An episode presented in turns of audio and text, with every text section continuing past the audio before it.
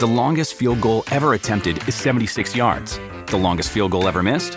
Also 76 yards. Why bring this up? Because knowing your limits matters, both when you're kicking a field goal and when you gamble. Betting more than you're comfortable with is like trying a 70 yard field goal, it probably won't go well. So set a limit when you gamble and stick to it. Want more helpful tips like this? Go to keepitfunohio.com for games, quizzes, and lots of ways to keep your gambling from getting out of hand. When you need mealtime inspiration, it's worth shopping Kroger, where you'll find over 30,000 mouthwatering choices that excite your inner foodie. And no matter what tasty choice you make, you'll enjoy our everyday low prices, plus extra ways to save, like digital coupons worth over $600 each week. You can also save up to $1 off per gallon at the pump with fuel points. More savings and more inspiring flavors make shopping Kroger worth it every time. Kroger, fresh for everyone. Fuel restrictions apply. What does motion sound like? With Kizikans free shoes, it sounds a little something like this. Experience the magic of motion. Get a free pair of socks with your first order at kizik.com/socks.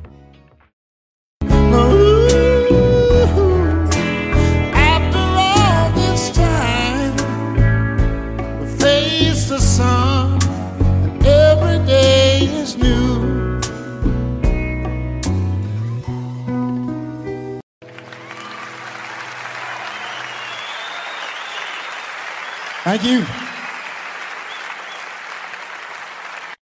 Hello, everyone, and welcome to a new episode of Perfectly Good Podcast, your podcast on the internet, the only podcast on the internet that discusses every John Hiatt song from A to Z. I am here driving to Memphis with my partner. I am Jesse Jackson and Sylvan. Welcome to the show. Thank you very much, Jesse. I am ready to be driving that cowhorn Cadillac and let's head down the road for another song. Yeah, absolutely. So uh, this time we are talking after all this time. Why don't you tell us a little about it? Yeah, after all this time was the closing track on the Little Head album, which was released in 1997. Happened to be the year that I graduated high school. Um, so I'm very much wrapped up in where I was at at that point that there's a very nostalgic feel to after all this time, of course. I was at this new beginning as well as looking back, just adding a little bit of personal approach there. That album was actually produced by John Hiatt and Davey Faragher, the bassist who first came on board with the Perfectly Good Guitar album was in a few different uh, bands with John, mostly touring. They also, I believe, toured for a little while, just the two of them. So they obviously had a pretty close relationship. I was reading the album was not considered a success. Is that Mm. correct? I think that is correct. I believe this is the last one that uh, John uh, released on Capitol Records, which when Capitol signed him, that was Walk On. And I have never seen fanfare like that from a record company for an artist. They were just thrilled and they put so much marketing and PR behind that album. When Little Head came out, I was actually in email contact with one of the uh, PR people, and they were excited that I could talk to an email list about this album coming out. That it there wasn't a lot of press. The reviews were kind of lukewarm. You know, I, I think no one really knew what to do about it, especially me, because here is the smartest singer songwriter who is known for being sensitive and, you know, talking about love and maturity and family. And he made the title track a reference to his penis. Yes. What are we going to do about this? Yeah. What uh, What are you working on, John? Like, what do we have going on here? Uh, Yes. Yeah, and the cover yeah. looks very strange. Not just the fact that it's his head in a zipper, but Yeah. he's wearing a, you know, very 70s John Travolta esque collared shirt with a strange print. And, you know, like to, to each his home. But this, again, is kind of coming off of the walk on era that was Barnes and flannel and, you know, down home kind of stuff. So yeah, it it was a bit of a culture shock. Yeah, and this is his 14th album. Um, and it said that this was, according to Wikipedia, which you know is never wrong, the Mhm. last album on Capitol Records. Mhm. Um, I do not have any memories of this CD. I'm Mm. sure I picked it up, but I don't remember having any definite, like, oh, yeah, that one. It was interesting to pull it up and I started listening. And so the song, After All This Time, It is also a little bit of that uh, split personality that I was talking about with the shirts and everything that, you know, it starts with this kind of crescendo. I'm not even sure if it's guitar or piano because I have not listened to it, you know, right before we started our conversation, but it feels like a wild flourish of notes at the very beginning, which is very odd. And then it very slowly talks this kind of crooner, Barry White esque kind of seduction. Come on, baby, let me talk to you Yeah. about little love song. And like, he does do the vocal this? introduction is very Yeah. odd. yeah. Um, but all that being said, it's a beautiful, sweet love song. You know, if you kind of strip all those pieces out, the lyrics are lovely and it's it's a John Hiatt love song. It's about I'm not, you know, just enraptured by how beautiful you are. I'm thinking about all the memories that we've made together and I'm still loving you after all this time. Um and you know, talking about hardship. So it's a very pretty love song Yeah, I after you get past the first 10 seconds. I was surprised at the introduction and I almost thought, oh, I've pulled up a live version. Oh no, this is what he wanted to do. Linda and I got married 1984 and we started dating in 1980. This whole the idea of after all this time is very poignant to me. The idea that there is a lot of mileage and there is a lot of history. And the idea that he is grateful that after all this time you still love me. After all this time i still love you. And you we know? can still work it out whether to turn down the sheets and pull up the shades and all those Yeah. kind of the, the little details, not the like we're going out on a date, we're settling in for the how many who knows what number time into this bed that we share. Yeah, and I think that's a really good point, Sylvan. When eh, there is these things that even after a long time in a relationship, that you still may not agree. On a funny note, my wife is a open presence on Christmas Eve. I am open presence on Christmas Day. Ooh, Um, and after a real mixed marriage. Yes, and we have been married for all this time. Chris is our adult son, and every once in a while she'll bring up, "Hey, why don't we just go ahead and open presents?" And he looks like, "Mom, we open presents on Christmas morning." so I love that. So many disagree to turn off the lights, pull down the shade. What's funny to me is Linda will come home after running errands, and I'll be in the living room in the dark. And she's like, Why did you not open the blinds? You know? And I'm like, Yeah. Because I'm watching TV. I, I Right, I, right. I, I don't need the. I the- was not aware of my Yeah. external environment. Yes. Yes, and and like the idea, uh, and I'm like, okay, then you're going to tell me at eight, why didn't you close the blinds? Why don't we just not move them?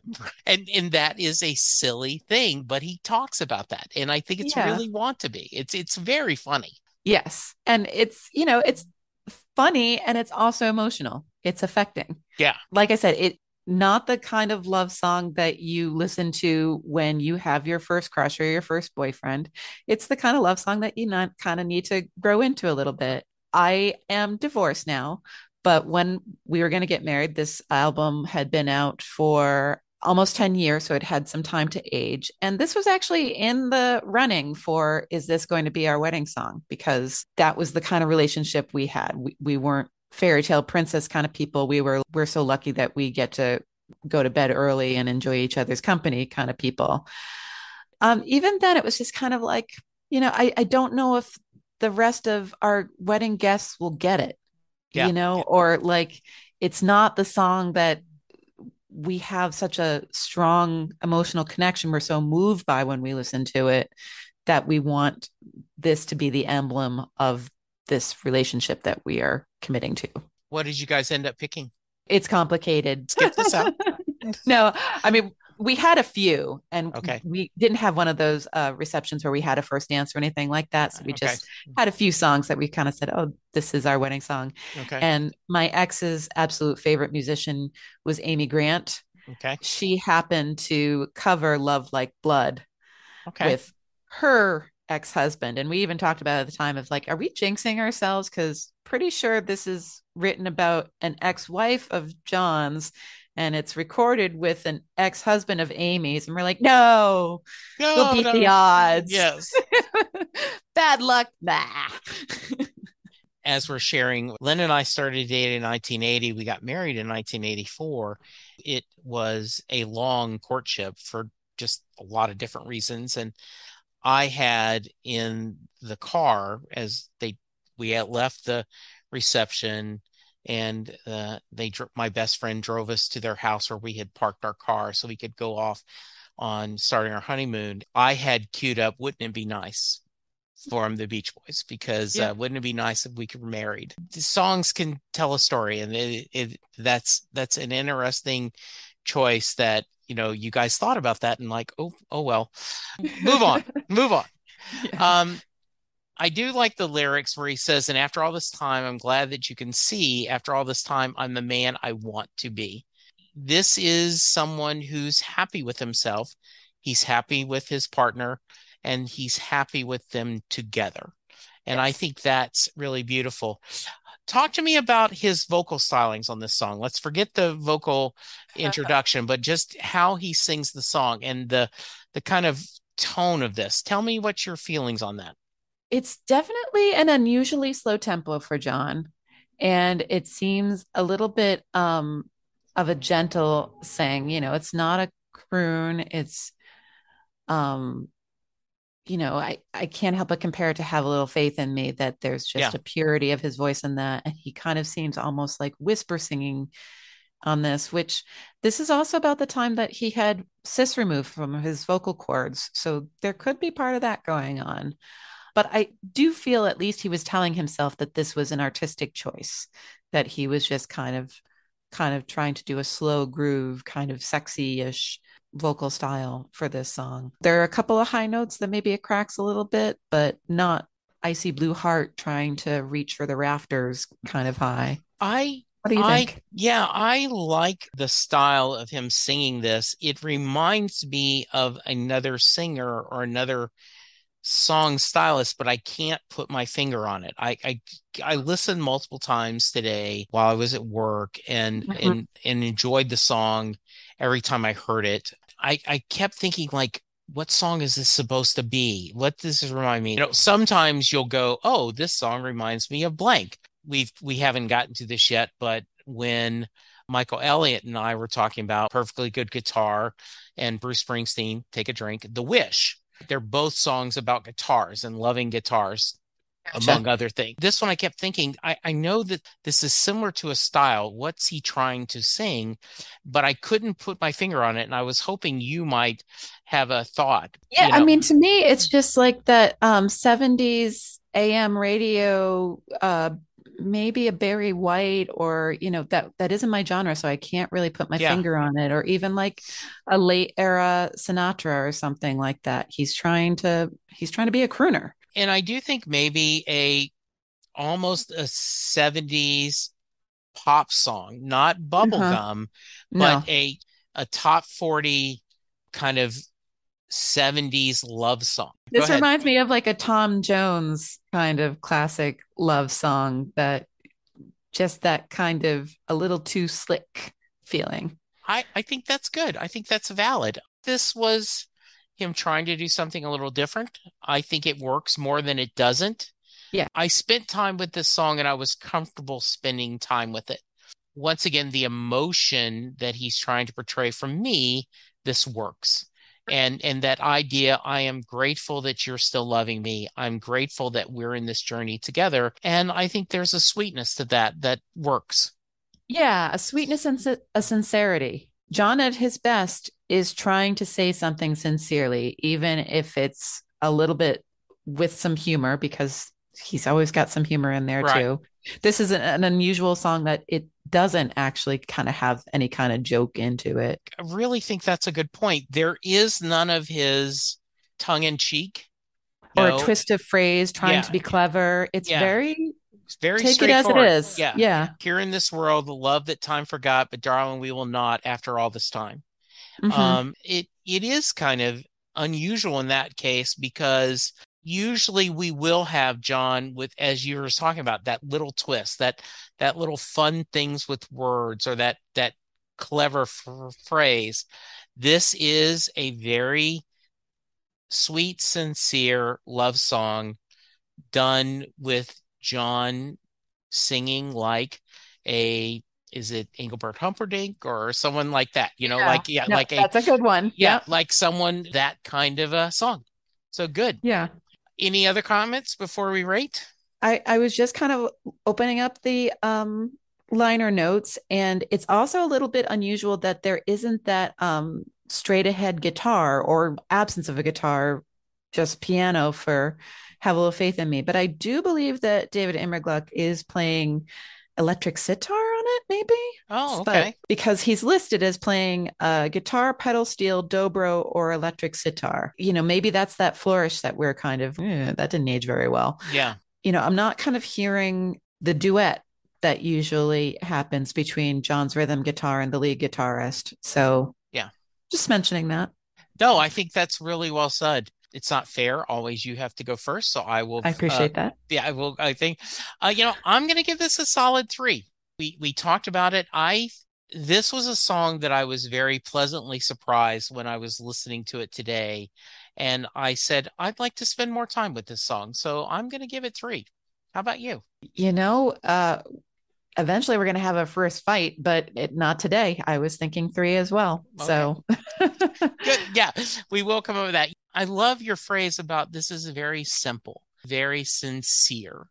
And I think that's that's good. At least from my perspective, if a partner told me, "I'm I'm glad after all this time you still love me," I would like that. It would be good. Yeah, absolutely. Yeah. It's a great mm. anniversary party song for yes. you know a couple to dance to. Just yeah, wasn't quite up to a wedding song.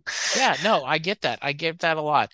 All right, there we go. Another episode in the book. We are just Woo-hoo. having a lot of fun. You can reach us at on Twitter, perfectly good pod pd you can we have a facebook page thank you sylvan we would love for you to like and comment Tell us what you would rate the song for. Tell us how we're wrong. And this is absolutely either the worst or the best John Hiatt song of all times. and I am at Jesse Jackson DFW on Twitter. Sylvan, how about you? I am at Sylvan Green Eyes at Twitter. All right. Perfectly good podcast at gmail.com. You can leave us a voicemail at 469 249 2442. If you want to give us feedback on the songs or give us your thoughts on something in advance, please let us know. We'd love to hear your voice. Sylvan, this was a blast as always. I love it. Thank you, Jesse. Yes. I had so much fun. Yes. Thank you, listeners. Take care, be safe, and have a little faith. Have a little faith. Bye. Bye bye. Baby, we can come on home. Put the cow horns back on the Cadillac and change the message on the coat of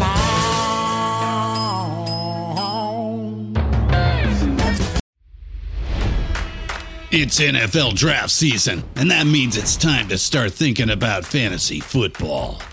FantasyPoints.com features industry leading experts and prognosticators using proprietary hand charted data to help you score more fantasy points. FantasyPoints.com is the place to go for whatever kind of fantasy football you play. Whether you play fantasy football, daily fantasy sports, or do a little bit of everything, Fantasy Points has the meticulously researched content to guide you to victory. And why wait for the fall? Fantasy Points also covers the new spring football league, the UFL. Join the guru, John Hansen, Scott Barrett, Joe Dolan, and other massive names in the fantasy football universe with an exclusive offer. Use code Pantheon for 15% off any fantasy points package, including the all in package, with access to every article, tool, and data nugget that Fantasy Points has to offer. That's fantasypoints.com and code Pantheon for 15% off at Fantasy Points. Fantasypoints.com, code Pantheon. Score more fantasy points.